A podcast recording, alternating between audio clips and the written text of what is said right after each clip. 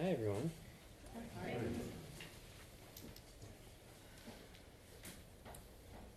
So, this is one of the, my many final talks. one of my many last days. Um, I've had a, I've had a, I've been kind of a dingbat this week. I like the word dingbat. I, well, I'm trying to bring it back. Um, it's kind of, it's, it's, it's got a mid-century charm to it. Um, and uh, uh, I goofed on service two mornings in a row. If you were here, I had to like out loud be like, "What happens next?" or like, um, and uh, and uh, then I was late to my own departing monk ceremony, uh, which is uh, humbling. It's humbling. So I apologize to people that I inconvenienced over the past six months.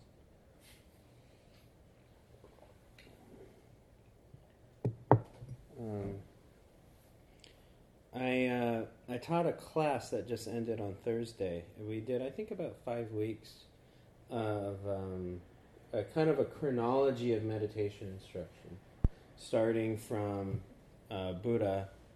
Um, 2500 2600 years ago in India going through China and going through Japan um, and in typical style, I tried to do way too much in way too short amount of time. I think we tried to do, I think in five classes uh, we we tried to cover something like twelve texts or something.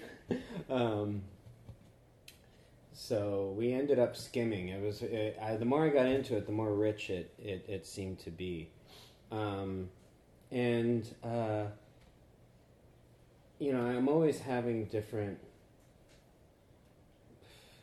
a negative way to say it would be like I have like a different axe to grind at different times, you know, or a different kind of mood that I'm in dharmically. You know, if, like I think when I first got here in June, I gave a talk and it was all about like Pure Land Buddhism, and it was all about devotion and stuff like that. And uh, and it's funny because like by the time I talk to people again, I've like, you know, I'm like I don't know, I can be persuasive and uh, people are like on board with whatever I said two months ago, and I'm like, oh, I'm not even into that anymore. Um, so last summer, dude. Um, but it's all it's all it, there's a season to it. It's it's like it's like our clothes, you know. Like just recently, oh, I saw that there's a great marquee at some place in in Austin that says, when it finally got cold, it said. Uh, Temperature went from 90 to 55 like it saw a state trooper. but like, um, but like it's uh, it, you know we go through uh, dharma moods, and all of a sudden you know so one day, and it could be it could very well be dependent on the weather, you know. It might be t-shirt weather, and you're like, oh, devotion, and then like it gets cold, and you're like, oh, I want to sit, and then you know in the fall you're like, I want to study, you know, and it's all it's all good. Um, but one of the on the and it's hard to it's hard to start to talk about this without feeling a little bit high horsey or scoldy or something like that. But I don't really mean to be that way. But I had uh, on the first. It's it's not. I'm I'm in the mix. I'm in the I'm in the I'm in the pool of people that I'm that I'm talking to right now, you know. But on our first class, uh, on this class series about meditation instruction, it occurred to me to ask, and it's a great question for us to ask, but it's like, okay, so why do Buddhists meditate? You know, like why do Buddhists meditate, and what makes it Buddhist meditation? Because methodolo- methodologically, um, what we're doing isn't inherently Buddhist. You know, like people have been crossing legs and watching their breath since the Indus Valley civilization in Harappa in like 5000 BC or something like that, you know. So like why is why what makes the meditation Buddhist meditation? And what makes Zen Zen Buddhism? You know, and so I got a lot of answers that were kind of uh, immediate about it. The and and I think this is kind of the way that we're trained often in the Zen school to kind of respond from the from um, kind of our immediate psychophysical experience of the activity of sitting. So I'm like, why do Buddhists meditate? And I got answers that that are kind of sensations that you would experience or, or psychophysical phenomena that you would experience while you're meditating. Well, increased calmness or clarity of mind or something like that. And I'm like, yeah, but like, what's the agenda of it? You know, um, what's the point of it? So that what? Um, and uh, and I think another aspect of Zen training is that we're kind of we kind of imbibe this ethos of never having an agenda. You know, um, did you did, have you ever heard that that you should never have a goal or never have an agenda? Um, do you, have you ever found that confusing or discouraging? You know, so my um, so there's a so with eh, you know there's no glib answers in any of this. And so whenever you hear a phrase like that of, of having no goal or something like that or non-seeking, know that there's a specific contextual way that that's true and there's a specific and and and there's also a way to like totally misinterpret that. You know. Um, and there isn't like a kind of mm, all all the teachings are provisional. Like every phrase or every doctrine is is is provisionally true. You know, and has and has instances when it's when it's inaccurate. I think any concept is provisional. I mean, your existence is provisional. know. So any concepts within that existence will also be provisional. You know what I mean by provisional? I mean like tr- uh, true for now. Yes. Yeah. Okay.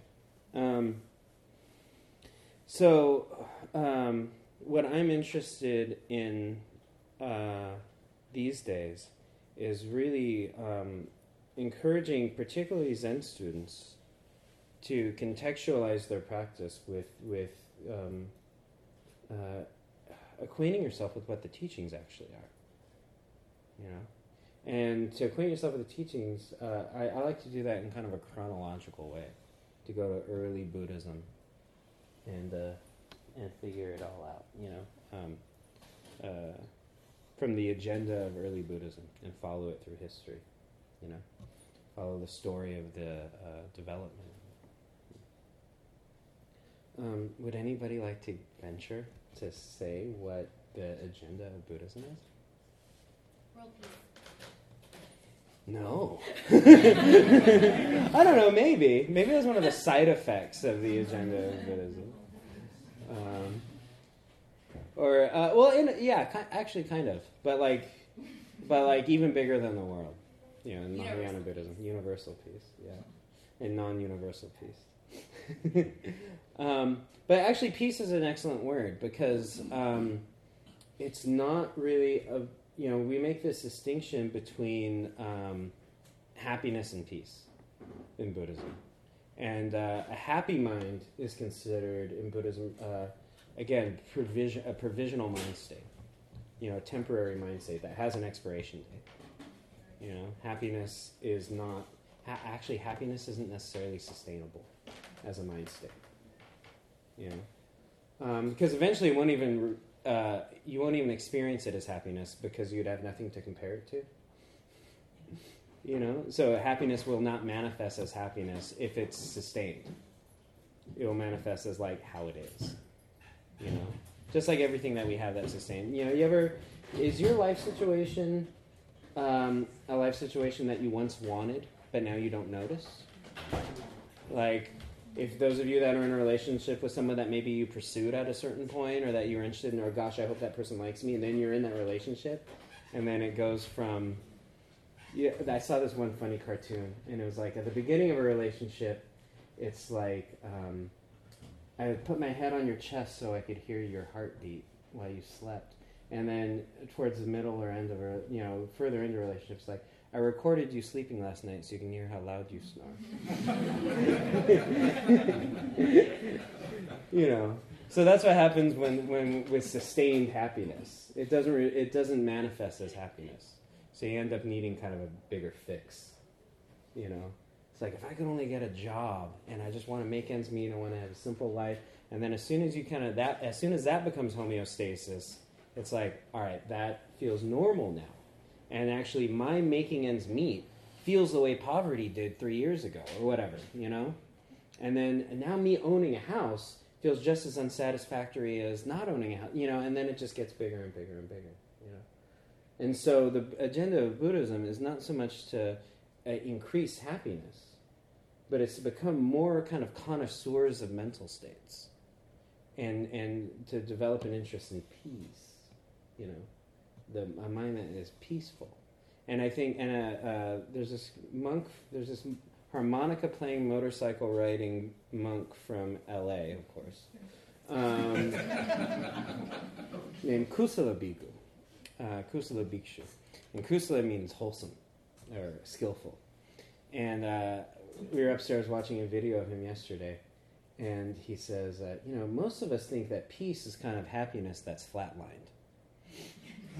you know, we're not so interested in peace. We want kind of uh, happiness, excitement you know. Um, so having that kind of developing that bandwidth to have that capacity to have be interested in a mind that's peaceful, and when you become a, more of a connoisseur of your mental states, a lot of the um, a lot of our pursuits and endeavors are for a non-peaceful mind, actually.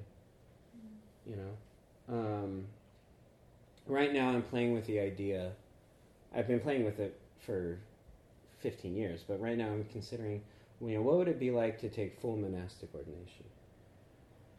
Um, because in the Zen school, we don't have to abstain from a lot of things that traditional Buddhist monastics have to abstain from, such as relationships and stuff like that. And I'm like, what would it be like to be in a, you know, to be a monk, like in the tr- in the old in the traditional sense, like the rest like the rest of non-Japanese Buddhist countries um, uh, have. And then I'm like, well, you know, no one will ever touch me again. You know and humans need to be touched. And, when that, and then i think well what's my actual experience of laying next to somebody and, and being touched by them? I'm like it actually elicits a lot of kind of craving. You know um, i'm kind of like uh, okay that's great but like when are we to have breakfast? Or like or like i don't want this to end. There's a lot of like these things that we think make us happy they often kind of fan the flames of longing and aversion I want I want positive experiences to continue endlessly, and I want negative experiences to be banished forever. You know. Um, so it's interesting to to become more tuned in to the subtlety, and that's part of the agenda of meditation. Getting tuned into the subtlety of our of our uh, mental states and noticing what in Buddhism we call these kleshas, kleshas, which means afflictive emotion or emo- any emotion that detracts from your peace of mind. And the three root kleshas are uh, attachment, aversion, and ignorance, or greed, hate, delusion. You know, leaning towards experiences and moving away from experiences in order to perpetuate our uh, uh, pleasure. You know. Um, and then, so that's the greed and hate. The delusion experience is, is actually being confused about how things exist and having our root, our fundamental thesis of our, of our unspoken agreement with objects be wrong. You know, like uh, um, uh, delusion would be, um, you know, a glass, uh, you know, the, the two ounces of bourbon on one ice cube made me feel good. You know, if I have 10 ounces of bourbon on 10 ice cubes, I'll feel even better. yeah. Um, uh, or that person is beautiful, so, so being constantly close to them is only going to make me more happy. You know, these basic uh, um, fundamental uh, uh, we don't even believe that they're beliefs that we have because they're so um, persistent. You know, we don't think we, we don't see our beliefs as beliefs. We see our beliefs as how things are. You know, so in Buddha's in Buddhist meditation, you're stabilizing yourself and witnessing, you know, what we are calling me all the time as actually like content of a mind that has nothing to do with that stuff. Does that make sense?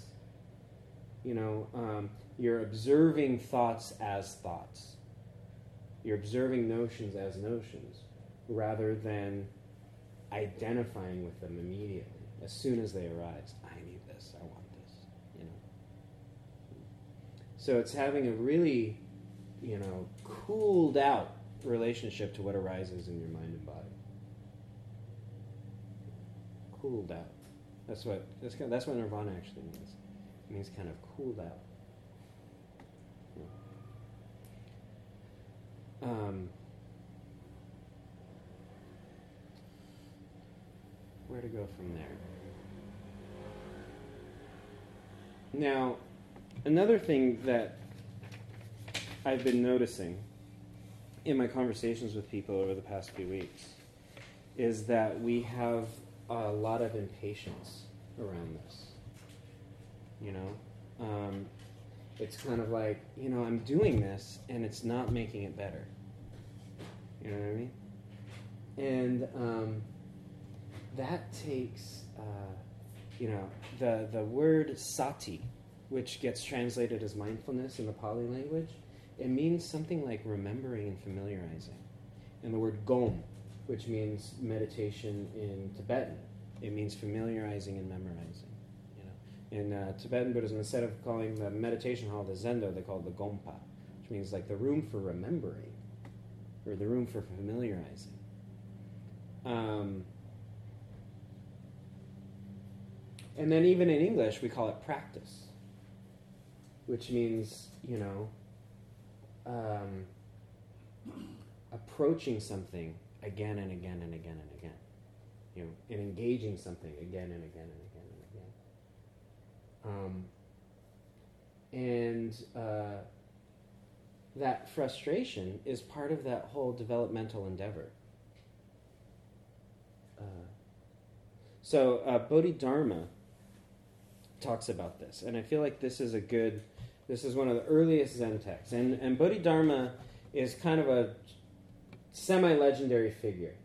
You know, and all, and uh, all, the biographical stuff that we can find about Bodhidharma is what's the word like hagiog- hagiography, hagiography, but it's like it's like a like a it means the kind of um, a biography, but like a biography that's grossly exaggerated, usually about a religious figure, because the hag means like like a saint, right? Like a biography of a saint, right? So it's like oh yeah, Bodhidharma was great. He invented kung fu and he ripped off his eyelids and threw them on the ground and they turned into tea plants and like, know. And if you watch the movie, there's a Chinese movie from the early '90s called Master of Zen. It's all free on YouTube.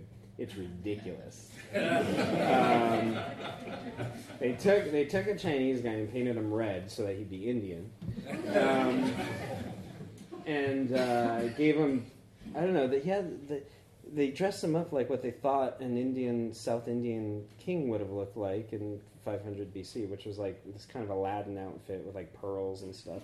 Um, and they and they kind of conflated every legend of every Zen master and worked it into this movie, you know. And then at the end, he's like sitting zazen and they're shooting flaming arrows at him. so, that's what it was like. yeah, it's it's it's great.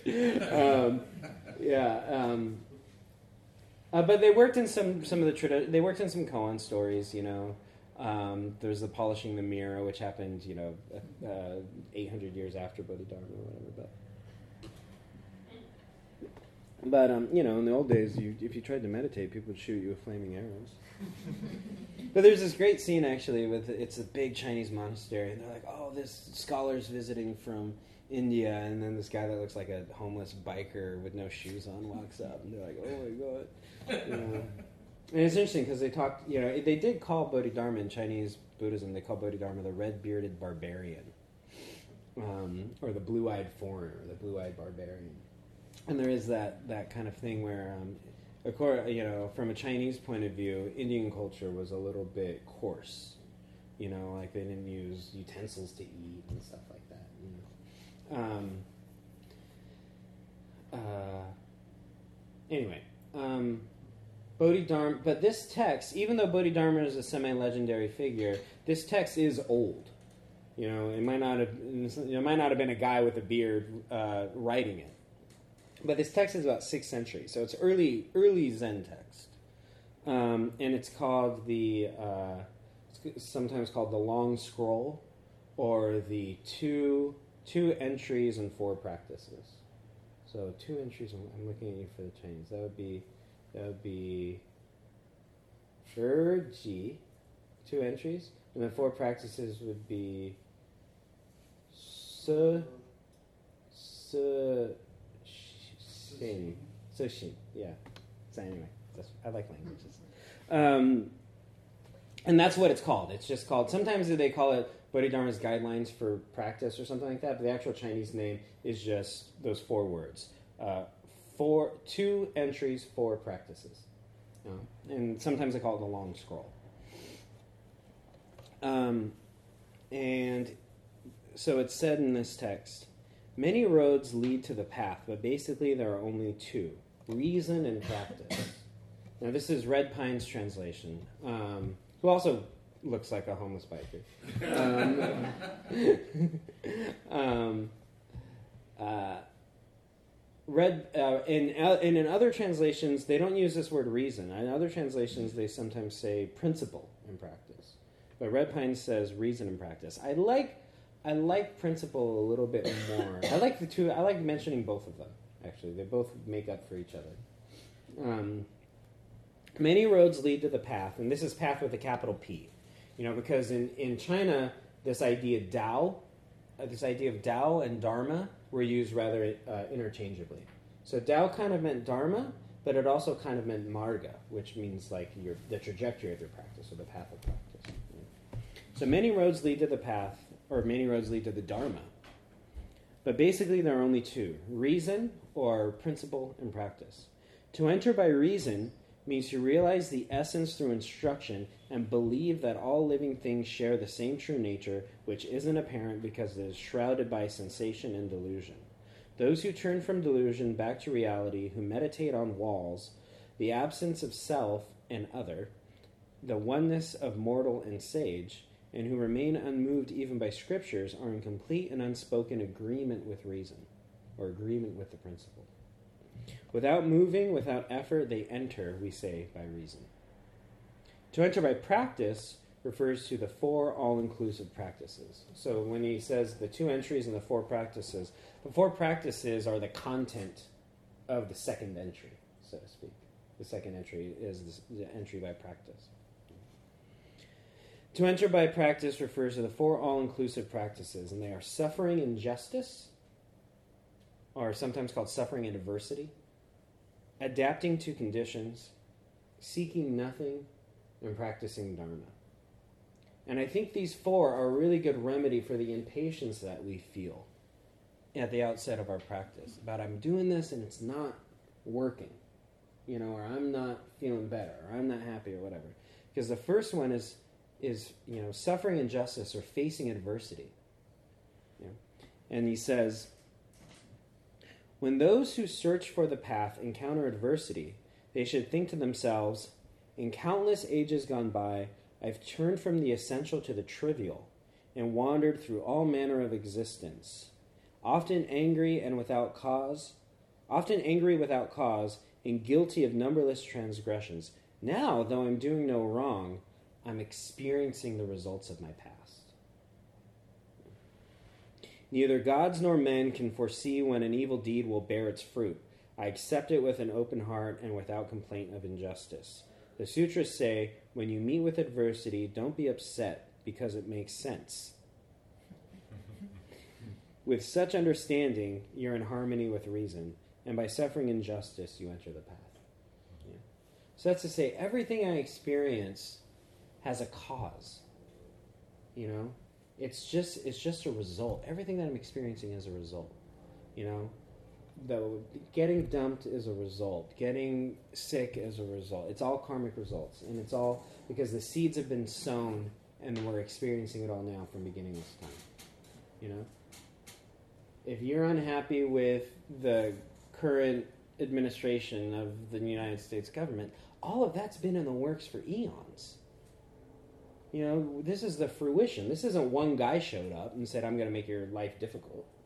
You know, like, like we're inheriting the effects of you know, and um, like I'm a, uh, early 20th century. I'm the descendant of early 20th century immigrants from Sicily.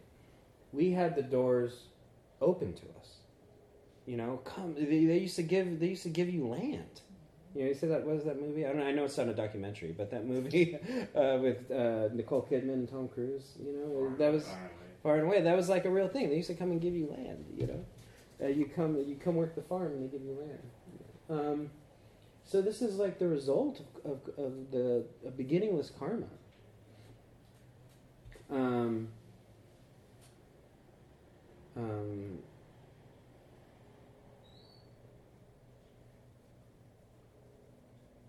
that's not to say now it's tricky when you start talking about that because then it, you, you it starts to sound like well you're deserving you're deserving what you're experiencing you know? And it's not there's not deserving doesn't really enter into the picture you know? It's just like this is what's this is what's happening and it's what's happening because of beginningless cause and effect. You know what i mean? Um, and so and so when you're faced with that and what does that do to you as a person like moving through the world saying like okay this is the result. You know this this is the result of everything that's happened since beginningless time. What am i going to do about it? You know?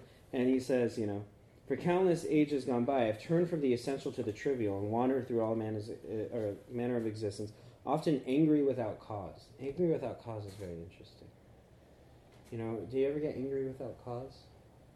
Like um, I notice every time I feel physical pain, I'm I get mad at something. It's just a natural reaction, like I have to, you know. Like if I'm, this happens at work a lot. If I'm leaning underneath a counter, and I come up, and I hit my head on the back of the counter, it's that goddamn counter. you know? Do you have that feeling? Were you mad at, at, at the insentient for harming you? you know? And it's like, oh, why am I unhappy? It's like because I because I don't understand my my relationship to things. you know, I'm misinterpreting my relationship to things all the time. That everything's everything's doing what it does. You know. Um. So so suffering adversity. You know, like of course I feel this way. Of course I feel this way. I've done nothing to, to do anything differently thus far at the outset of practice. You know, I've had a mind that's been pursuing um, pleasure based on its limited understanding of how the world operates from beginningless time. Of course, I'm having all of this suffering now. You know, and then as soon as you get to that place of not taking your life personally, the immediately peace floods in. You know, pretty much immediately, with that acceptance. You know, you're not. It's not. You're not cured, but there's an increase of peace. Why am I like this? Well, because I'm like this. You know. Why is it like this? Because it's like this. I remember one time uh, there was this lady at Tassajara that wore a lot of earrings, and this is during the training period. It's not like she wasn't like a guest; she was like a she ref- called herself a monk, and she had tons of earrings. And I'm just like, can't adorn yourself. You're not supposed to wear jewelry to the zendo. You can't have like, and it was like, like clip, clip, clip, cartilage, part cartilage chain from here to, you know, it was like really gaudy at both ears, you know. And it was during practice period. It's in the winter. We're all solemn and for me, it's like live action role playing. I'm like, you know, I picked a school of Zen that had medieval outfits. You know, and I'm in the and I'm in the middle of the stupid bell. Um, and I'm in the middle of the woods, and there's little cabins with little smokestacks on them, and we're all walking around in our medieval outfits, and I'm like kind of living my fantasy. And then this asshole shows up with earrings and I'm, she's ruining my fantasy of monasticism. And I remember I went to Kosho, who was the head of practice at the time, like, what's up with, you know, this jabroni with earrings? and um, he's like, uh, some people have earrings. and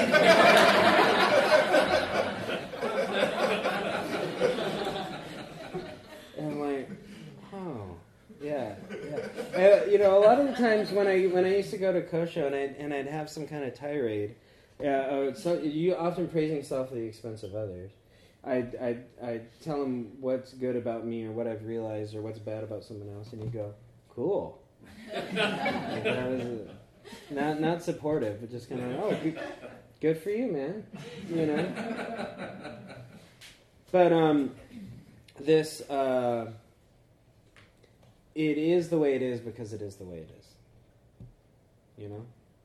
At least the resultant aspects of it are, and that brings us to the second part, which is adapting to conditions. You know? As mortals, we're ruled by conditions, not by ourselves. All the suffering and joy we experience depends on conditions. If we should be blessed by some great reward, such as fame or fortune, it is the fruit of a seed planted by us in the past. When conditions change, it ends. Why delight in its existence? But while success and failure depend on conditions, the mind neither waxes nor wanes. Those who remain unmoved by the wind of joy silently follow the path. Those who remain unmoved by the wind of joy silently follow the path. You know, I think it's easy to see. You know, like I, I, I don't want I don't I, I avoid I'm not good at getting political, so I, it's better when I don't do it. But um, uh, there's a, you you see this thing in this country of people that were born into privilege and really regard themselves as earners. You know, um, uh, either financially or in terms of power. Uh, you know, there's ways that you have, there's ways that people have more privilege than others, and and have no point of reference for for understanding that they didn't do that. You know, like I have my. Um, we all have our certain faculties that we didn't necessarily develop, you know, but you just kind of have them. Um, and uh, you know, you have people that uh, there's this. Um, there's this. Should I even say this? There's this. There's a sketch in this old sketch show on HBO called Mr. Show, and this guy and this guy says uh, he owns, he owns a company called Globochem, and he says, "My great grandfather started this company or my great great great great great grandfather started this company with just a rickety old slave ship and a motto. You know. um, so uh, um, there's this. Um, so I mean that's an extreme example, but so whatever the conditions are, know that they're temporal and they and they were co-created by a bunch of non me aspects or non you aspects. You know what I mean? So engaging with somebody that you feel is uh, uh, unskillful or evil, if we even think like that, they're they're the they're the result of a bunch of non-them aspects, a bunch of conditions coming together to create such a person. And my life is the result of a bunch of non-me aspects coming together to create such a situation. You know? And so whatever I'm good at isn't necessarily because I'm good. You know what I mean? So there's that adapting to conditions of not being, uh, of remaining unmoved by the wind of joy. You know, I have this opportunity right now. I might not have it later. Let's let's like, you know, not turn the mind from the essential to the trivial by getting caught up in these temporal winds. You know. Um, is there more to say on that? Is that is that clear enough? Um, Another thing about adapting to conditions that was interesting, like, you know, I like like like Mako said this morning in my in the ceremony. What is all this coming and going? You know, I often get dis- dissatisfied with my life situation and try and move on, seeking something different. You know, and rather than adapting to conditions, because I'm always taking me with me everywhere I go, and so it's interesting to think of a place like uh, any practice place, and being like, here's what's wrong with it. It's really easy to figure out what's wrong with it. It's easy to figure out what's wrong with a practice or a practice place or a teacher or something like that. You know, like I don't like Zen because you, in Zen you never get to sit outside. Theravadins get to sit outside. You know, and then you can get all focused on that and be like, I can't do this. I, I can't be part of a tradition that doesn't meditate outside. You know? And so that little thing, that one shortcoming or whatever, is like, I'm going to go to the people that, you know, sit outside. And then you go to the Theravadins and you're like, they're sitting outside and they eat one meal a day and they beg. And it's like, they don't believe in ordin- full ordination for women? I, I can't do that, you know.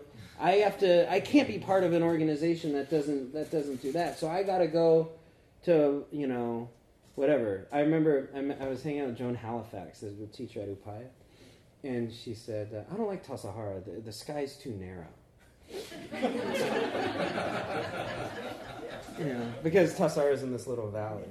You know, and I remember I remember when I got to Tassajara, I'm like, I'm moving to the monastery, and then I'm like, this isn't a monastery. It's a bunch of cabins in a row a monastery is like a square, and then there's little corridors, and there's a courtyard in the middle, you know. And how do you how do you do rituals in a place that doesn't have a really high vaulted ceiling? You know, you can't do you can't do rituals in a place with a low little ceiling like this. You know, and so like um, and so it's like okay, you can figure out everything that is falling short, but uh, what are the alternatives? Like nothing's going to ever be as good as um, a hallucinated reality. You can desi- you the sky's the limit in your mind. You can design anything, and when you design and when and when you're comparing what's really happening to what should be happening in your mind, you're going to be disappointed forever. You know, well, it shouldn't be like this. It should be like this. It's like, yeah, I agree with you that if things weren't exactly as they are, they would be better than they are. but what what the hell do you want to do about that? You know, so this is adapting to conditions. It's like, okay, there's something that is irking me about this, but I'm going to show up. You know, and I'm and part of the reason why I'm going back to California is to is to um, show up in ways that I've been unable to show up. That's it. I I'm not. I may or may not end up there, depending on if I'm welcome there or not. But um, you know, a lot of the times when I was in the in the kind of the temple system, when things weren't going my way, or if I was under peer review or supervise or, or scrutiny from supervisor, I pick up my toys and, and leave.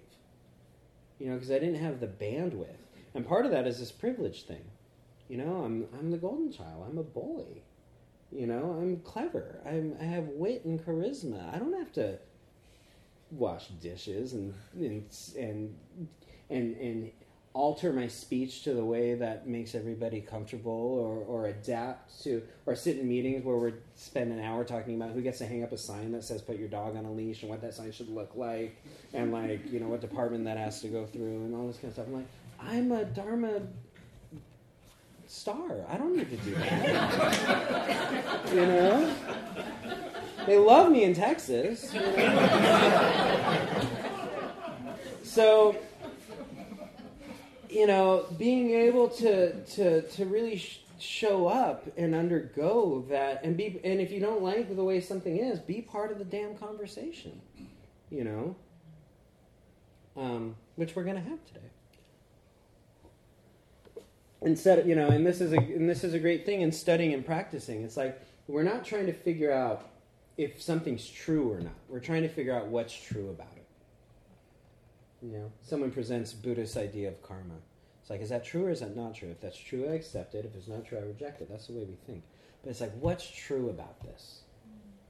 You know, okay, Austin Zen Center is, I don't know, this, whatever. I, I don't like such and such about it. But like, what do I like about it? What's helpful about it? What does it have to offer that other places don't have to offer? What do other places? Maybe it's not your practice. What do other places have to offer that this doesn't have to offer? But if you're, but compare things that exist to things that exist. don't compare things that exist to things that don't exist, because a non-existent is you can make up whatever you want. You know. Yeah. So this is adapting to conditions. Third is seeking nothing. It says people of this world are deluded. They're always longing for something. Always, in a word, seeking. But the wise wake up. They choose reason over custom, That means custom meaning our habitual way of relating to things. You know, um, one of the things in my whole like exploration of this idea of monasticism, people keep saying, "Well, well sex is like a necessary part of human life," and I'm like, "What do you mean by necessary? Mm-hmm. Like n- necessary? Like you have to? Like that's custom. That's not reason. You know what I mean?" Um, choose reason over custom. They fix their minds on the sublime and let their bodies change with the seasons. Let your bodies change with the seasons. You know, not trying to retain or regain something that's gone. All phenomena are empty, they contain nothing worth desiring. Calamity forever alienates, alter, calamity forever alternates with prosperity. To dwell in the three realms is to dwell in a burning house. Three realms, past, present, future. To have a body is to suffer. Does anyone with a body know peace? Those who understand this detach themselves from all that exists and stop imagining or seeking anything. The sutras say to seek is to suffer, to seek nothing is bliss. When you seek nothing, you're on the path. But there's that seeking nothing is in itself a certain action item. So it takes a certain type of deliberateness to do an orient, an, a shift of orientation. You know, a shift, a paradigm shift. You know, so um, it has to be that educated seeking nothing, the, the seeking nothing, and then there's a little footnote: seeking nothing within the context of correct understanding. And then that brings us to fourth, practicing the Dharma. The Dharma is the truth that all natures are pure. By this truth, all appearances are empty. Defilement and attachment, subject and object, do not exist. The sutras say the Dharma includes no being because it is, it is free from the impurity of being. Now, this word impurity, I think, uh, I was trying to think of what word I like better than impurity, and I think the non essential aspects. So, um, the Dharma includes no being because it is free from the non essential aspect of being, or the non essential idea of being, or the non essential notion of being. You know. And the Dharma includes no self because it is free from the non essential notion of self. Those wise enough to believe and understand these truths are bound to practice according to the Dharma. This is the thing that we were talking about last week. When the hook sets, you're bound to practice. You know? And, and whether that takes formal form or not, once that,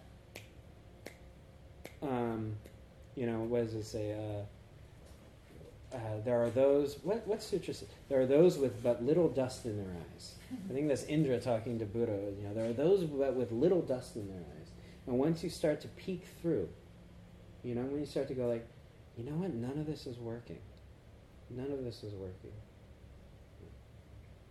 then you're bound to practice. Bound to practice according to the Dharma. And since that which is real includes nothing worth begrudging, so this is the flip side of the other thing. That which is real, uh, you know, objects are empty, so there's nothing to desire. And since that which is real includes nothing worth begrudging, you give your body, life, prosperity, and charity without regret, without vanity of giver, gift, or recipient, without bias or attachment. You know, there's this idea. Sometimes when I'm doing something good, I want someone to notice. I want someone to see me, and I'll even friggin' tell them. Know, like totally unessentially, just like you know, I'll, like I went to my boss the other day, and I'm like, you notice that the toilet's clean in there? And she goes like, "Did you do that?" I'm like, "Yeah."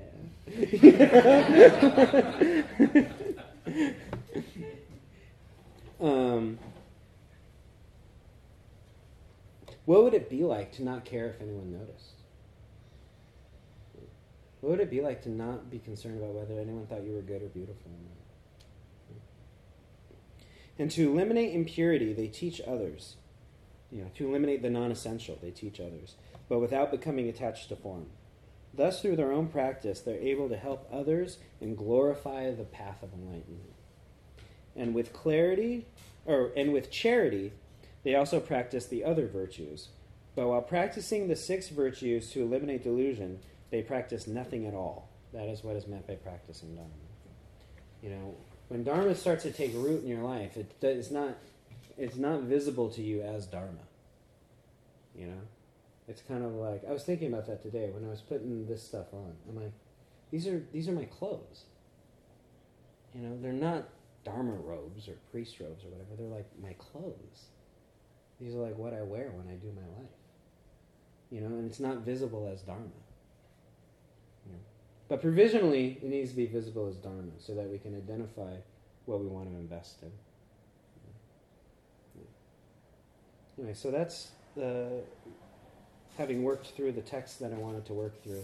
And then another thing I wanted to mention is that um, part of my agenda is that Zen students can contextualize their meditation practice in a country where there's not a lot of formal um, instruction on the kind of breadth of the path.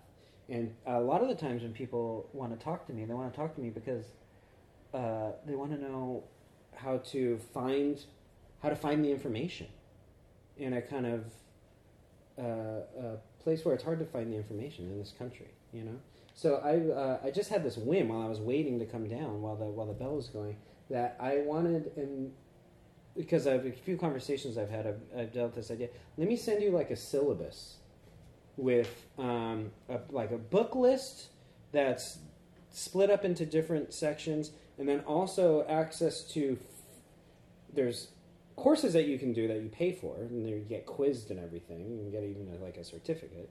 And then there's like um, a bunch of you could look at the curriculums of the monastic universities and find in English almost all of the content in free audio files.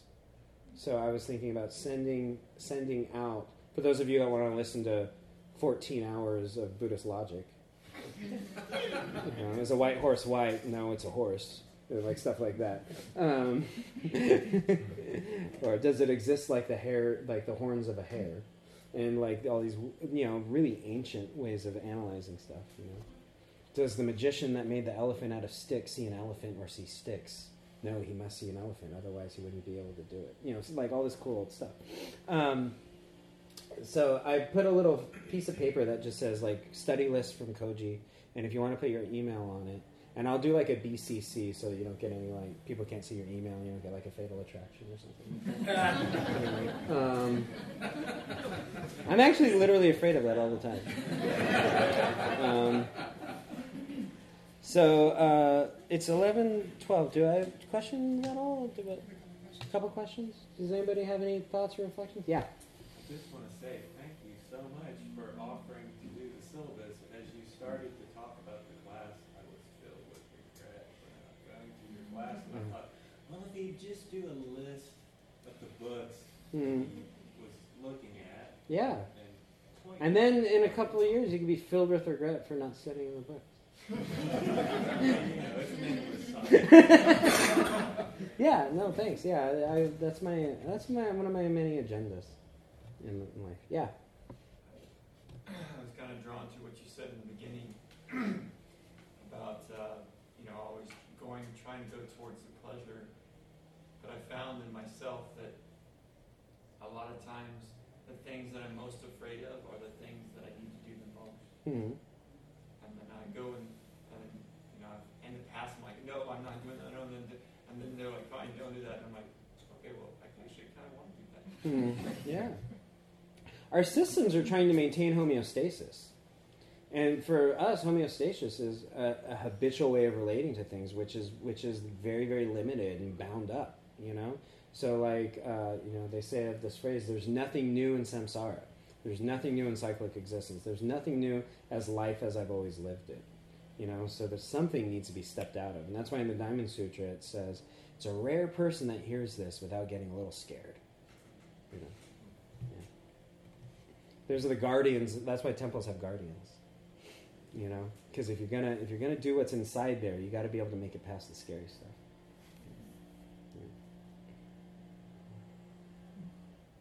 Yeah. Anything else? Choose your parents wisely. yeah, uh, yeah. It's not. It's not possible. We just gotta. It's it's not it's not our fault. Our life situation is not our fault, and it's totally our responsibility. It's it's it's uh, you know we have nothing to compare it to. We have nothing to swap it out for. It's the raw material that we have. You know? So Speak, speaking of raw material, did you read Why Buddhism is True? no, I couldn't. I, I the title pissed me off. Well, you should read it. Um, it takes an evolutionary point of view Uh, and says more than just our endless karma, just biologically. mm, We are programmed never to be satisfied. yeah. Because if you were satisfied, you'd sit and Mm. uh, you wouldn't search and go to dangerous places. Mhm. And so that was a fabulous book. So Yeah. I highly recommend it. Um, We're, we're the inheritance of the people that were able to to find what they need. exactly. You know. Yeah. And also, it's the curse hmm because you're never satisfied. Yeah.